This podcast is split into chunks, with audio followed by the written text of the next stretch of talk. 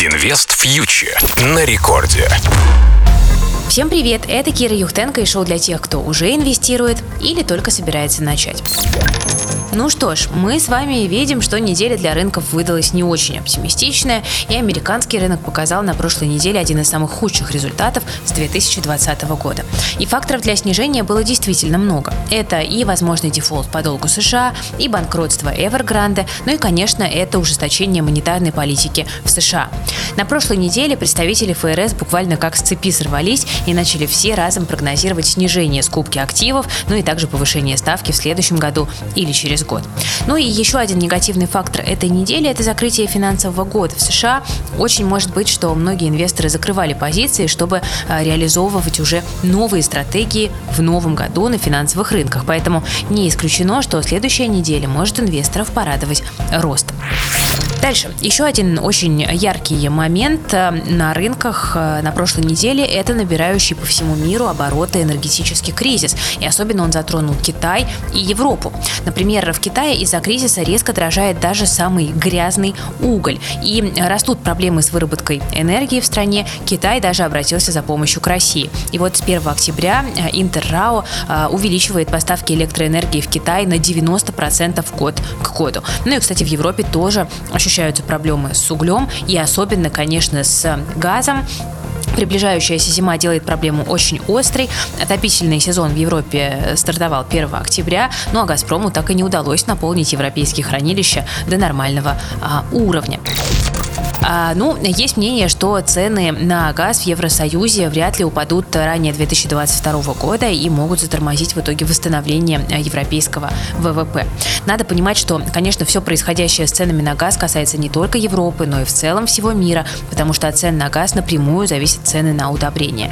При дорогом газе э, также могут у нас в итоге вырасти и расходы на производство азотистых удобрений, и главный потребитель удобрений, сельхозкомпании, э, вероятно, будут закладывать выращивание выросшие цены на удобрения в конечную стоимость своей продукции. Поэтому весной подорожание газа может вполне проявиться в новом витке продовольственной инфляции. Будем наблюдать.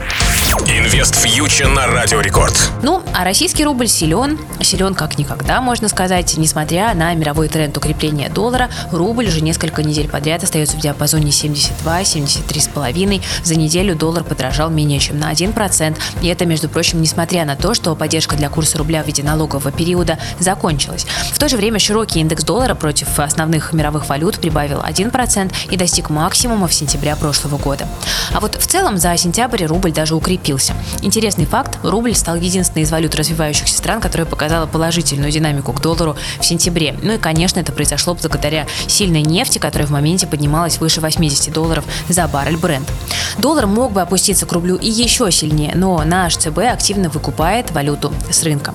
Почему же рубль все-таки просел на этой неделе? Но дело в том, что усилились разговоры о новых санкциях. Нижняя палата Конгресса США проголосовала за персональные санкции против 35 граждан России, и это, безусловно, добавляет стресса, хотя э, есть мнение, что в итоге никакие новые санкции все-таки не будут э, достаточно жесткими, чтобы серьезно навредить российскому рублю. Ну, посмотрим, посмотрим, как будет развиваться ситуация. Ну и э, по поводу нефти, важнейшее событие э, недели грядущей – это заседание ОПЕК+.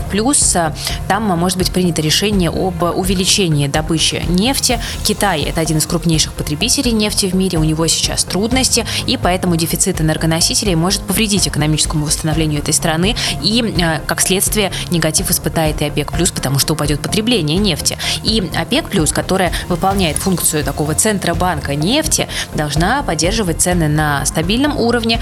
Посмотрим, Заседание ОПЕК плюс запланировано на 4 октября, и это решение может повлиять, ну, действительно, на очень многое. Будем держать руку на пульсе. На этом я буду с вами прощаться, друзья. С вами была Кира Юхтенко, специально для Радио Рекорд. Присоединяйтесь к нашему проекту Инвест Фьючер на Ютубе и в Телеграм. Инвестируйте с умом и берегите свои деньги. Инвест Фьючер на Радио Рекорд.